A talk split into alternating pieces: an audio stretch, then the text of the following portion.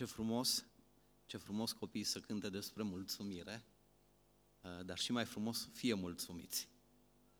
Uh, luna, luna octombrie, de obicei, în uh, bisericile evanghelice, e luna în care au loc așa numitele sărbări de mulțumire. Dar aș vrea să vă spun ceva legat de luna octombrie. Dacă dați un pic istoria înapoi, până în secolul XVI, undeva la începutul secolului XVI, a început reforma în luna octombrie.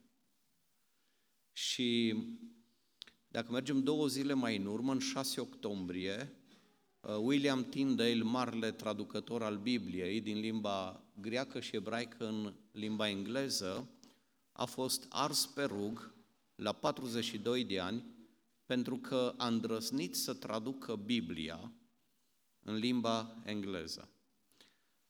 Tot în, în luna octombrie, undeva în secolul XVI, mai precis 1516, uh, părinții, șapte părinți din mai multe familii, au fost arși pe rug pentru că și-au învățat copiii pe de rost rugăciunea Tatăl nostru, cele zece porunci și crezul apostolic.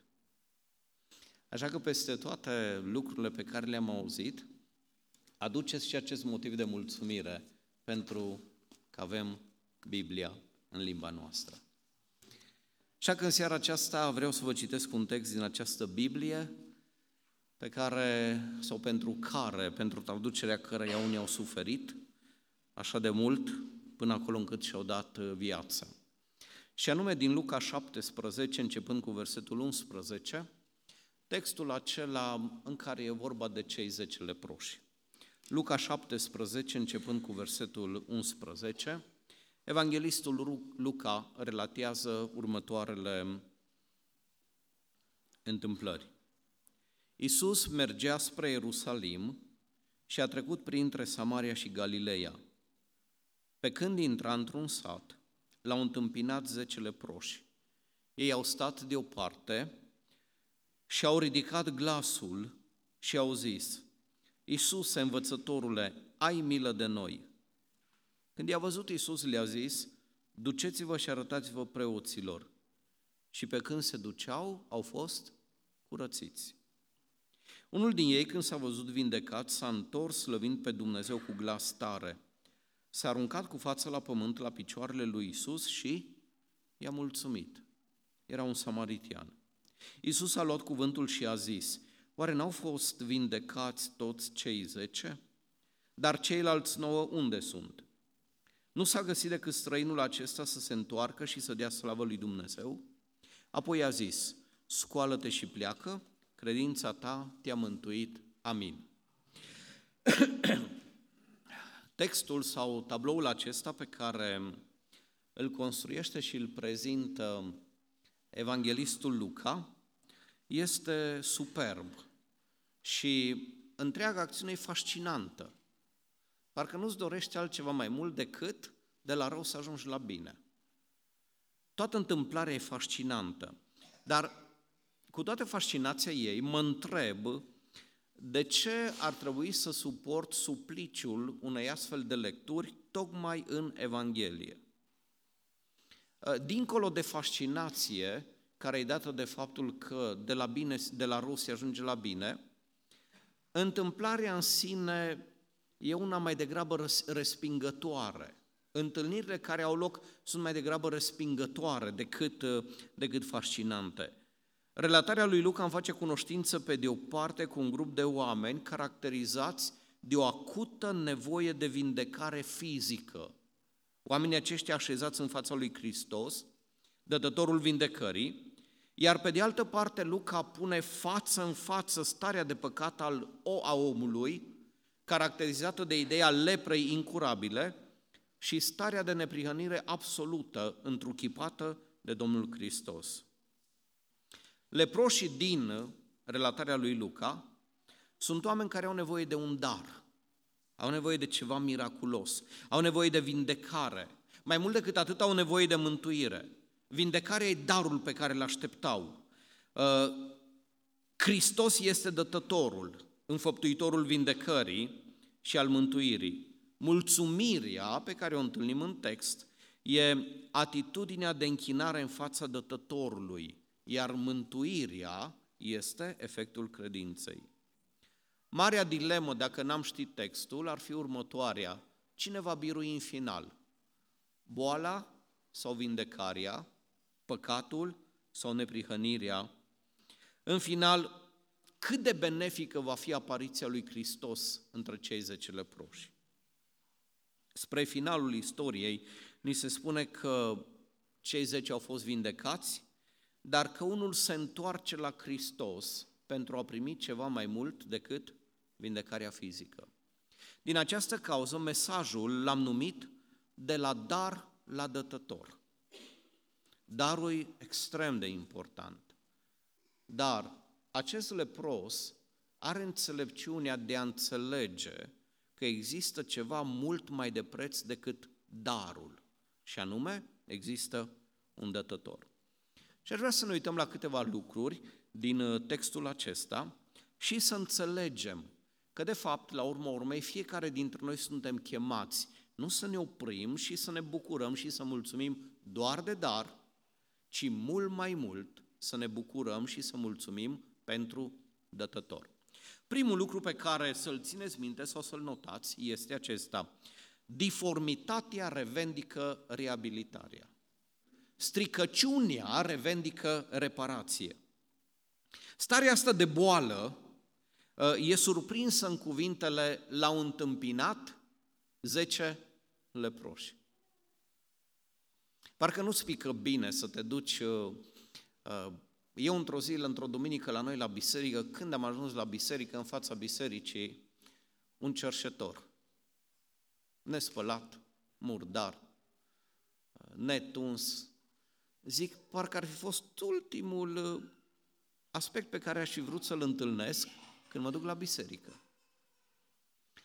Duminica cealaltă, când am ajuns la biserică, în fața bisericii, o cerșetoare și care m-a ținut 20 de minute să-mi povestească care e starea ei și câtă nevoie are de reabilitare.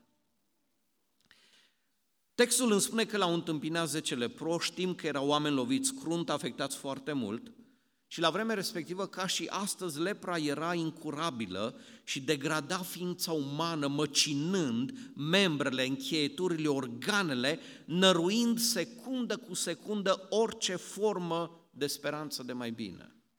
Cu alte cuvinte, n-aveai nicio șansă.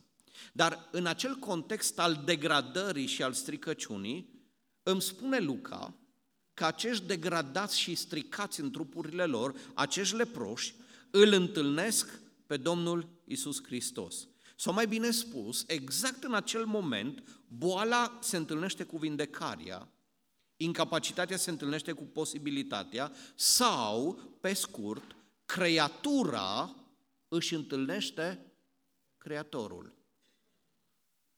Asta e fascinația pildei, că în momentul acela complicat, creatura își întâlnește Creatorul. Numai că în această întâlnire, creatura e zbârcită rău de tot.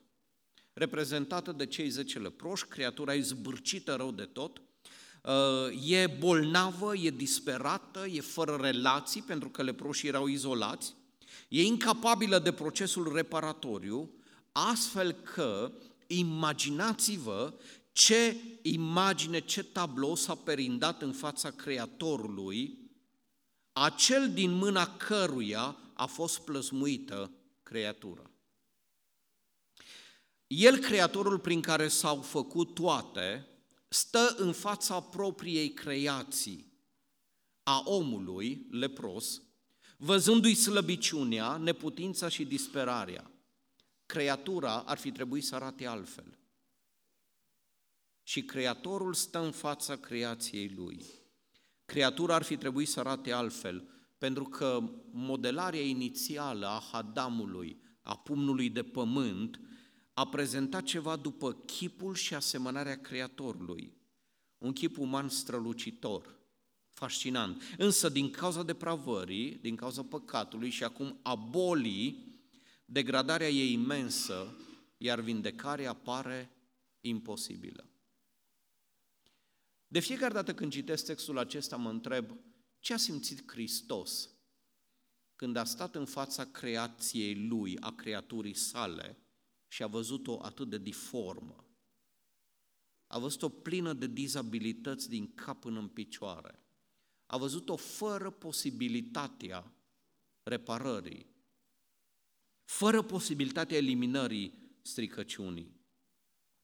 În acel moment de, de supărare, de insuportabilitate atât pentru ei cât și pentru alții, creatura, în persoana celor zece leproși, își strigă Creatorul. Leproșii au început să strige, Iisuse, învățătorule, ai milă de noi. Probabil pentru prima dată în viața lor au strigat după Isus. Poate că au strigat după oameni până atunci. Poate că au strigat după resursele umane. Dar acum creatura, zbârcită și diformă, strigă după Isus, pentru că revendică reabilitarea. Și cât de mult a contat acest lucru? Cât de mult a contat această asumare a libertății rușinii de a striga după Isus? Vă aduceți aminte când orbul Bartimeu sta pe marginea drumului, auzind că trece Isus și a strigat Isus, ai milă de mine. Ce i-au spus cei din jur?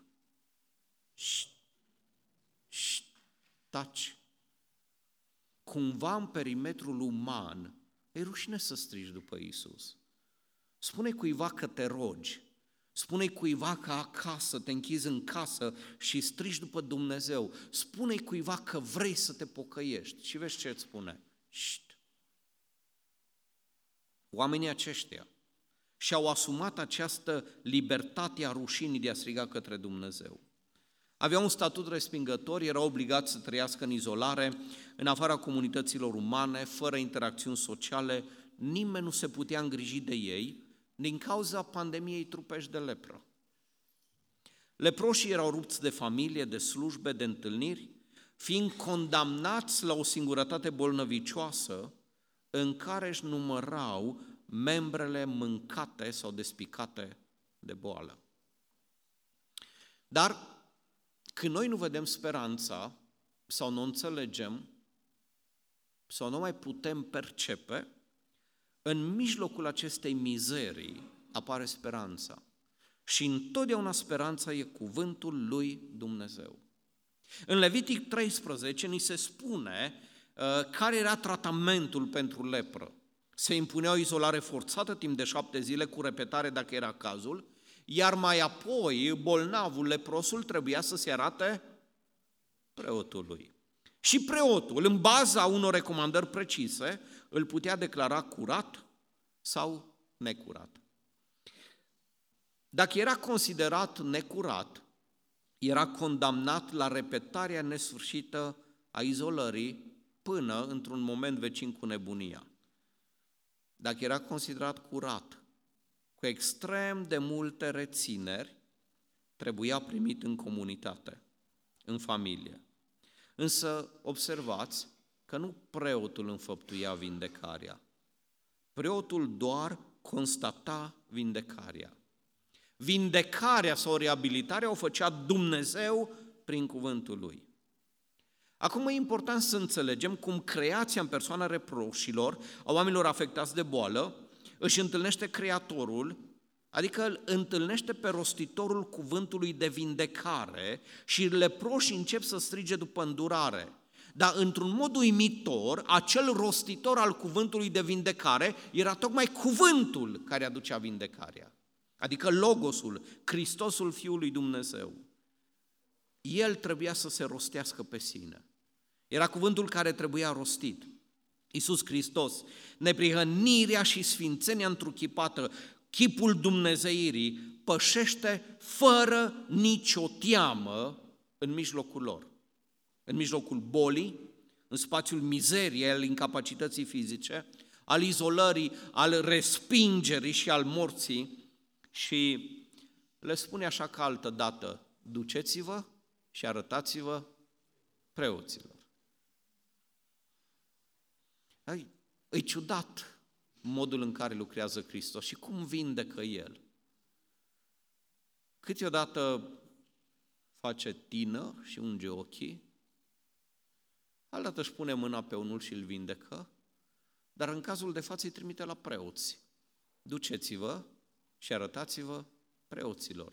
Și spune textul că pe când se duceau să arate preoților, creatura sau creația a fost reabilitată. Nimeni nu se mai apropia de oamenii aceștia de mult timp, nimeni n-a mai vorbit cu ei, dar acum Hristos vine între ei ca noi toți să știm că în orice încercare pe care o experimentăm, El coboară lângă noi fără să-i fie rușine de starea noastră. Am vrut să fac o vizită unei persoane bolnave și am sunat și mi-a spus, frate, nu veni, că mi rușine de starea în care mă găsești, ce nu mă recunoști cum sunt. Și m-am gândit atunci la Hristos, cu câtă sfială și demnitate pășește în mijlocul degradării. Și cum creatura își asumă această rușine a strigării după Hristos din punct de vedere al oamenilor. Hristos le spune același cuvânt vechi și dătător de viață, duceți-vă și arătați-le preoților. Și pe când se duceau, au fost vindecați. Istoria se repetă și anume, diformitatea revendică vindecarea de fiecare dată. Boala revendică sănătatea, doar că unii sunt vindecați, alții nu sunt vindecați. Unii primesc acest dar al vindecării, altora le este respins. Unii strigă și primesc răspuns în timp ce alții strigă în gol.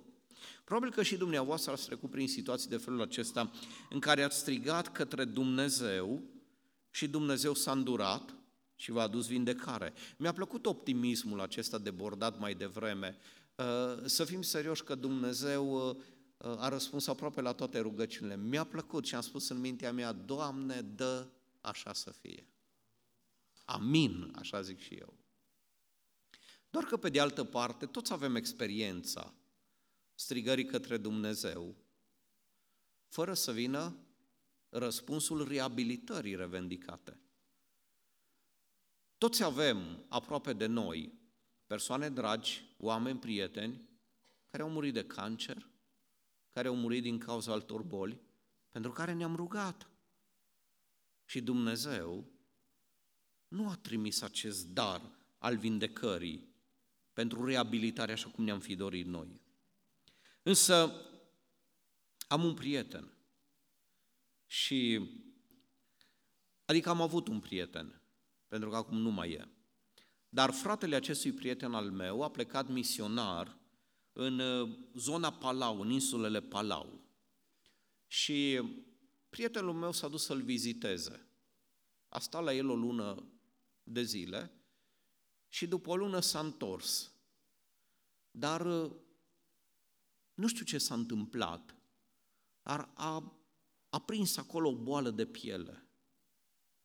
În doi ani de zile, în termen de doi ani de zile după ce s-a întors, om creștin, pocăit, a început să desfacă carnea de pe el și să pice. Picau bucăți de carne de pe el din toate zonele corpului.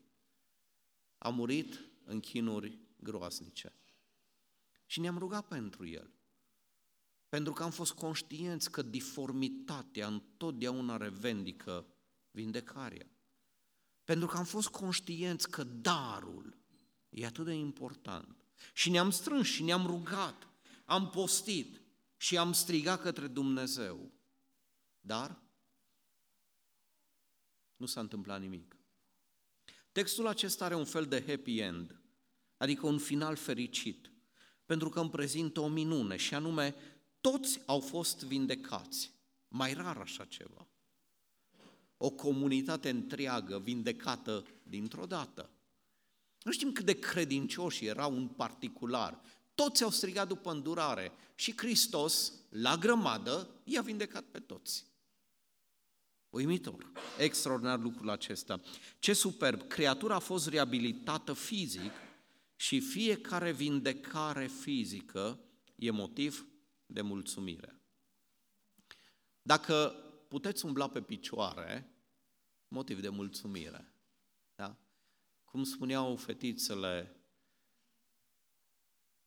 dacă aveți de mâncare, e motiv de mulțumire.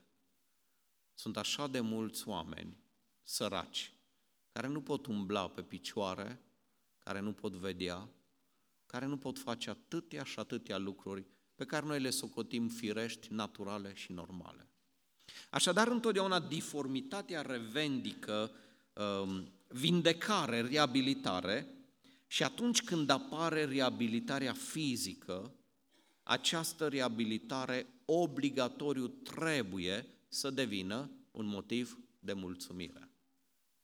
Al doilea lucru, oftatul transformat în mulțumire.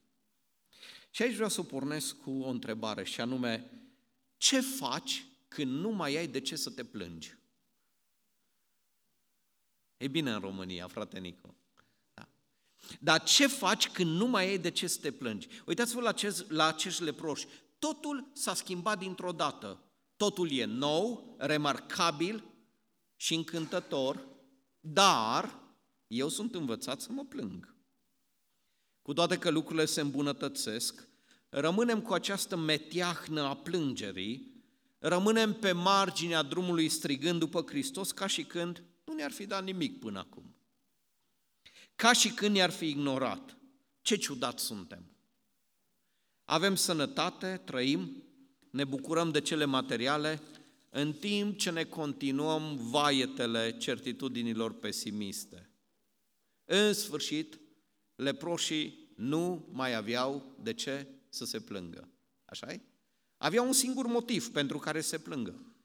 Și pentru acel motiv au strigat la Hristos și Hristos le-a rezolvat tuturor problema. În sfârșit, nu mai aveau de ce să se plângă. Oare ce credeți că au făcut? Acum când nu mai aveau de ce să se plângă. Nu mai aveau de ce să strige după îndurerea lui Hristos. Oare ce credeți că au făcut? Uh, despre nouă dintre ei nu știu, dar știu ce a făcut al zecelea sau unul dintre ei.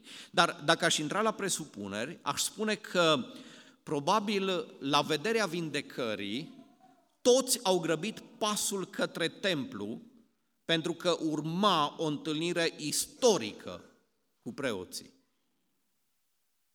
Urma ca preoții să constate că sunteți în regulă.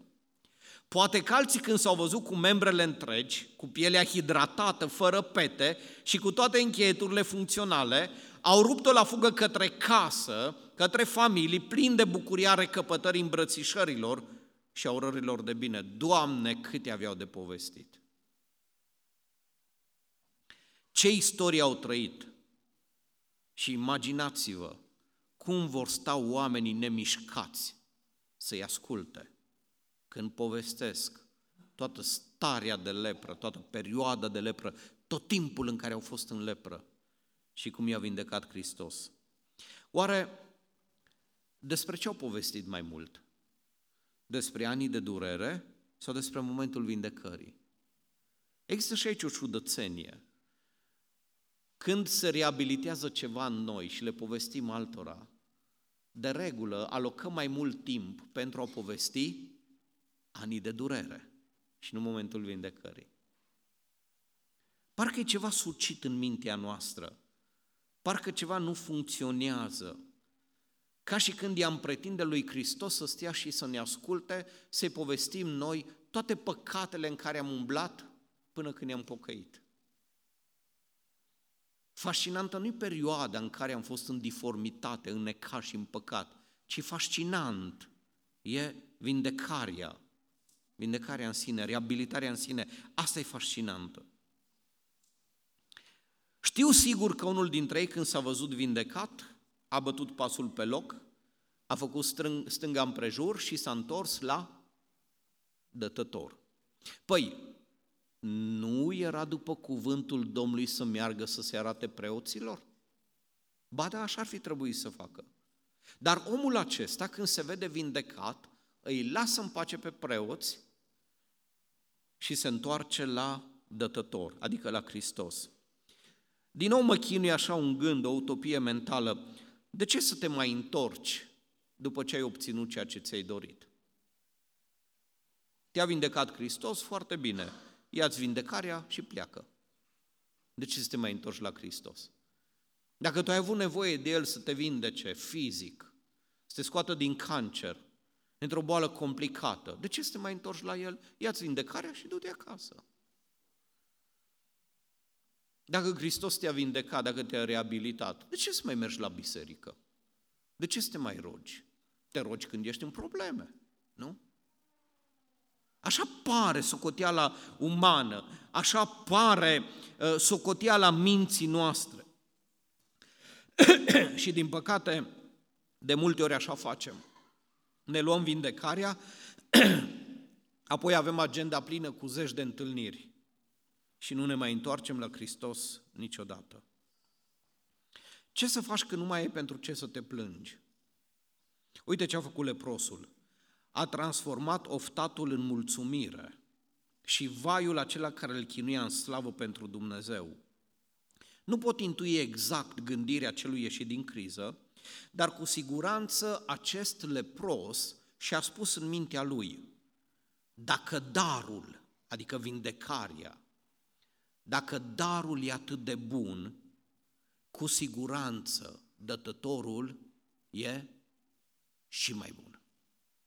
Dacă darul e atât de bun, dătătorul e mai de preț. Dacă vindecarea e atât de extraordinară, dătătorul trebuie să-și primească ce îi se cuvine de drept.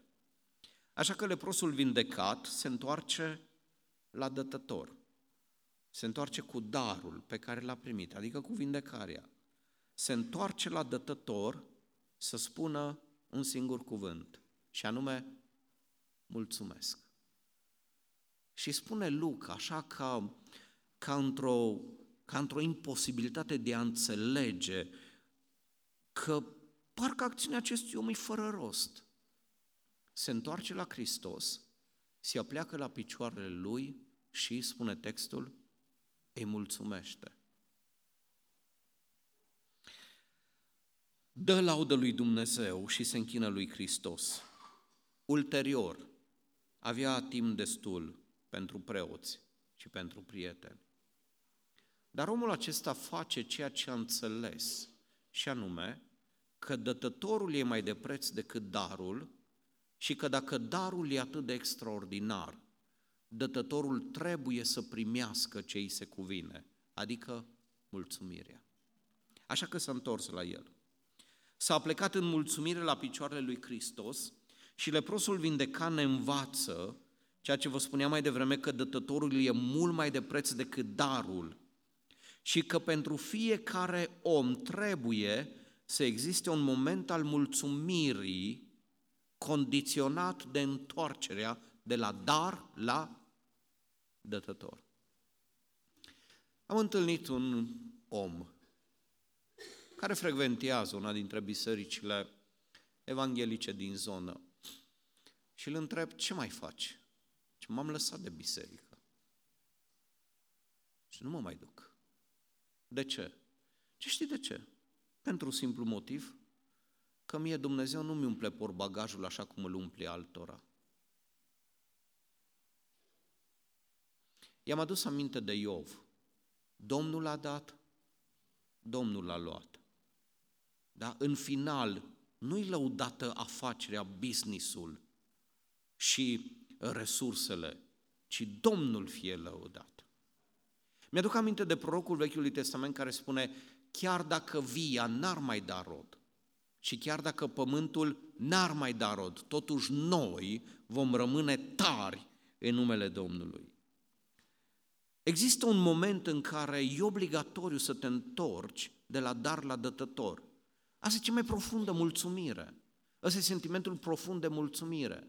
Te-ai bucurat de dar, dar nu uita că dătătorul e mai de preț decât darul în sine.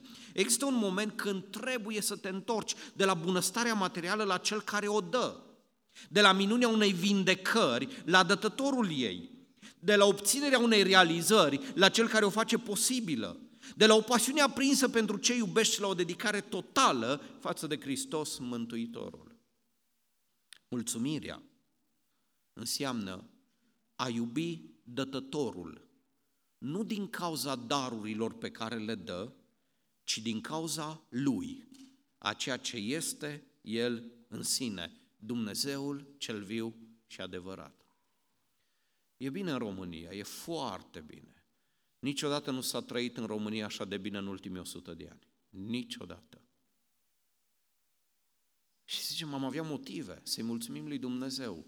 Cum să nu? Ne-au ieșit și uh, bostanii din pământ, și uh, fasolia, și cartofii, toate au ieșit. Suntem și sănătoși, dar în vremurile în care noi gândim așa, undeva în Siria sau altundeva, în țările islamiste, da, alți creștini continuă să-L iubească pe Dumnezeu pentru ceea ce este El, chiar dacă li se ia viața.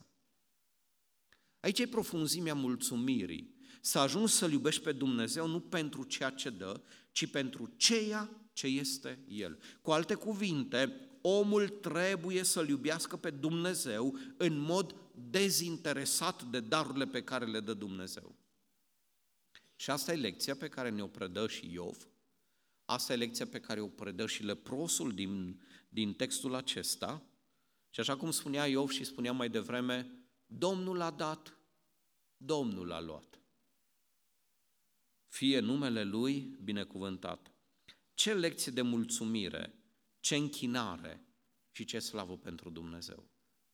Al treilea lucru, credința și mântuirea. Știți ce e interesant în această întoarcere a leprosului? Știți ce e interesant? Că dătătorul îl aștepta. Îl aștepta.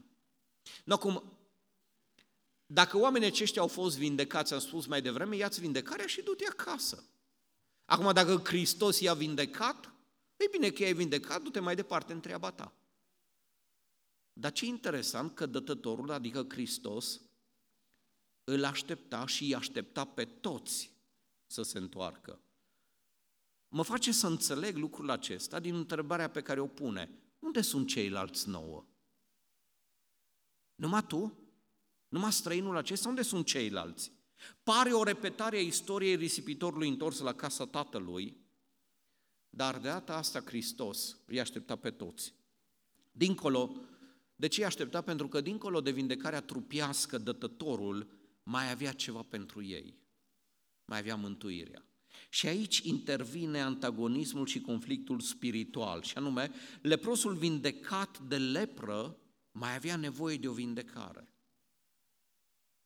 Uimitor. Și nu și-a dat seama de faptul că mai are nevoie de o vindecare, dar a primit-o în momentul în care s-a întors și a mulțumit lui Hristos. De aceea Hristos îl aștepta. Pentru că nevoia noastră nu e doar nevoia de vindecare. N-am nevoie doar să mi se deschidă ochii. N-am nevoie doar să mi se vindece șoldul. N-am nevoie doar să nu mai îmi tremure mâinile ci mai am o nevoie profundă și anume nevoia de mântuire, de iertarea păcatelor. Omul acesta a fost vindecat fizic.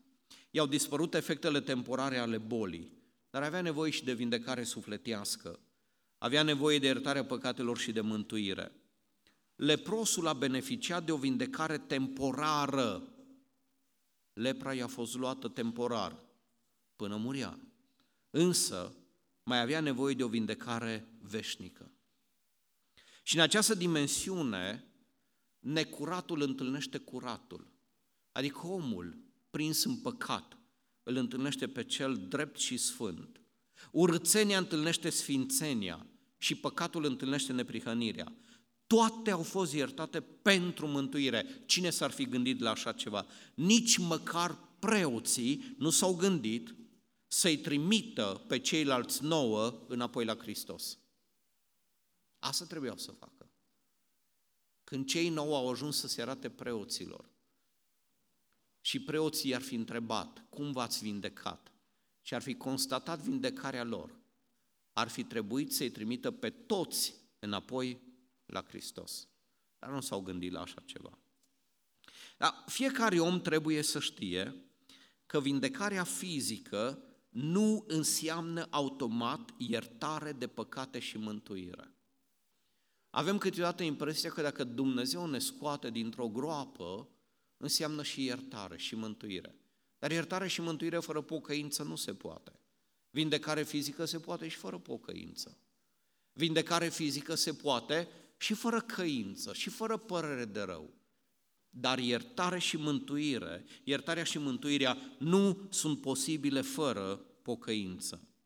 Dar fiecare om trebuie să știe că Isus Hristos, Fiul lui Dumnezeu, prin jertfa Lui, prin sângele Lui, prin moartea și învierea Lui, oferă iertare și mântuire, ceea ce înseamnă eliberarea de sub toate efectele mâniei lui Dumnezeu. Și mai trebuie să știm ceva, și anume că nimeni nu este respins de la mântuire. Că toate păcatele pot fi iertate. Știți de ce? Pentru că dătătorul iertării e cel care a murit pe cruce pentru păcatele omului, pentru mântuirea lui. De aceea a întrebat unde sunt ceilalți nouă, pentru că toți aveau nevoie de mântuire. Vindecarea fizică nu le era suficientă. Și aici e ceva fascinant, și anume, Dumnezeu nu ne putea mântui nici cum altcumva, decât prin sine. Și așa a făcut-o. Dumnezeu nu ne putea mântui prin ceva din natură, prin ceva supus legii entropiei, pervertibil. Ar fi fost sub demnitatea dumnezeiască a lui Dumnezeu să ne mântuiască prin ceva ce se degradează. Dumnezeu n-a avut decât o singură cale de a ne mântui, prin sine. Și așa a făcut-o. De aceea dătătorul mântuirii s-a pus pe cruce în Hristos, pentru ca, dincolo de reabilitarea fizică, să ne reabiliteze sufletele. Și la picioarele lui Hristos a plecat de această dată nu omul bolnav de lepră, ci de această dată s-a plecat condamnatul, s-a plecat păcătosul și a spus mulțumesc. Și Hristos îi spune, credința ta te-a mântuit. Acum, dincolo de orice posibilă interpretare a expresiei credința ta te-a mântuit, limitată de unii doar la perspectiva fizică a vindecării, Personal, cred că această declarație, credința ta te-a mântuit, înseamnă mai mult decât o vindecare fizică. Primul argument, credința implicată în mântuire. Apostolul Pavel afirmând clar în Evrei 11 că fără credință e cu neputință de a fi pe placul lui Dumnezeu și cine se apropie de El trebuie să, să creadă că El este și că mântuiește. Drept urmare, ar fi fost nedrept ca Iisus Hristos să vorbească despre credință, evitând ideea mântuirii și iertării păcatelor. De ce să mai reia încă o dată povestea reabilitării fizice, când toți erau pe drum vindecați să se arate preoților? Apoi, le-ar fi putut spune de la început că vor fi vindecați prin credință, dar aceste cuvinte, credința ta te-a mântuit, au fost adresate doar celui care s-a întors de la dar la dătător. Doar el a auzit aceste cuvinte. Dacă toți au beneficiat de cuvântul duceți-vă și artați-vă preoților, acest lepros vindecat a fost singurul care a beneficiat și de cuvântul credința ta te-a mântuit, adică a primit și reabilitarea sufletească. De acum încolo, omul acesta avea mult mai multe de povestit. Dacă ceilalți povesteau despre reabilitarea fizică, despre îndreptarea membrelor, despre recăpătarea culorii pielii, omul acesta de acum încolo povestea ceva mai mult despre iertarea păcatelor, despre eliberarea sufletească, despre eliberarea de sub patim, de sub pofte, de sub păcate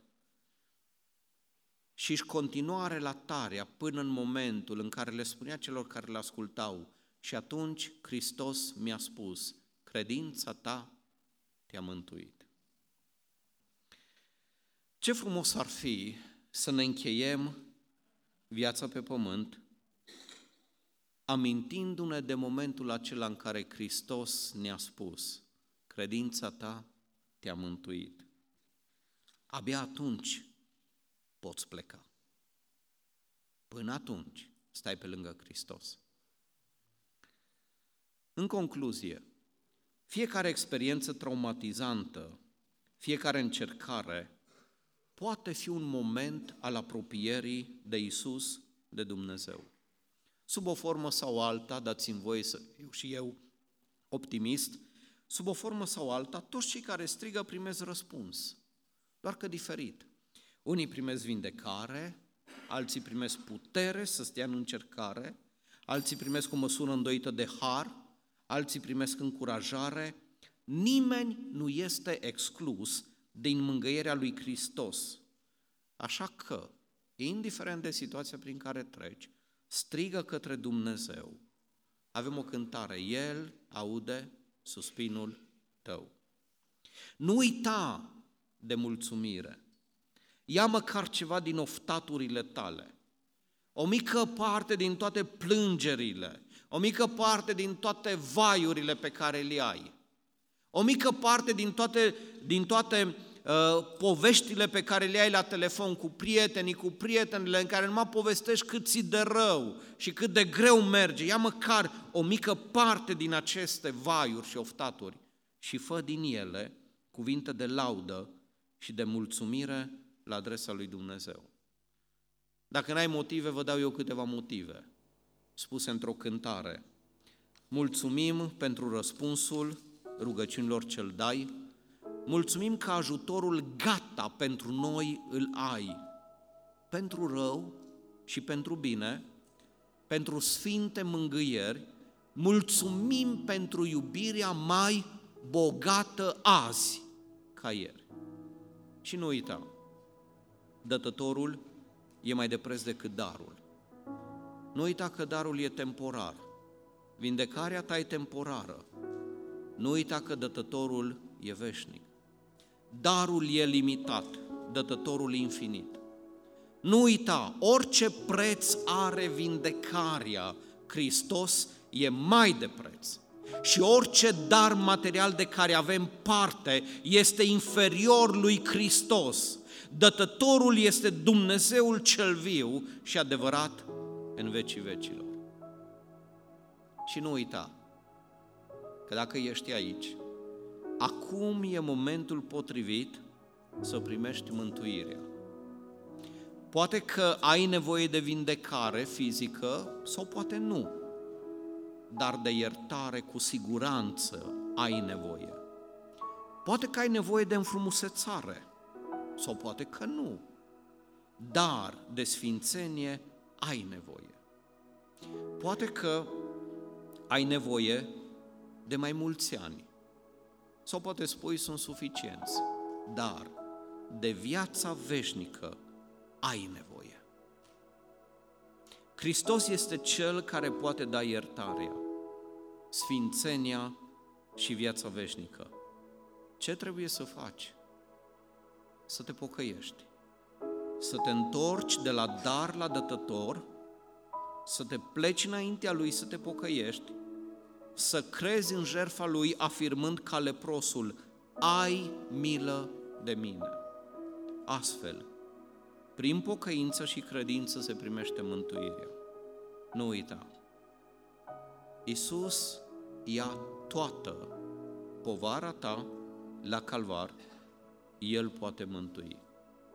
Nu pleca în seara asta de aici, până nu auzi cuvintele, credința ta te-a mântuit. Amin.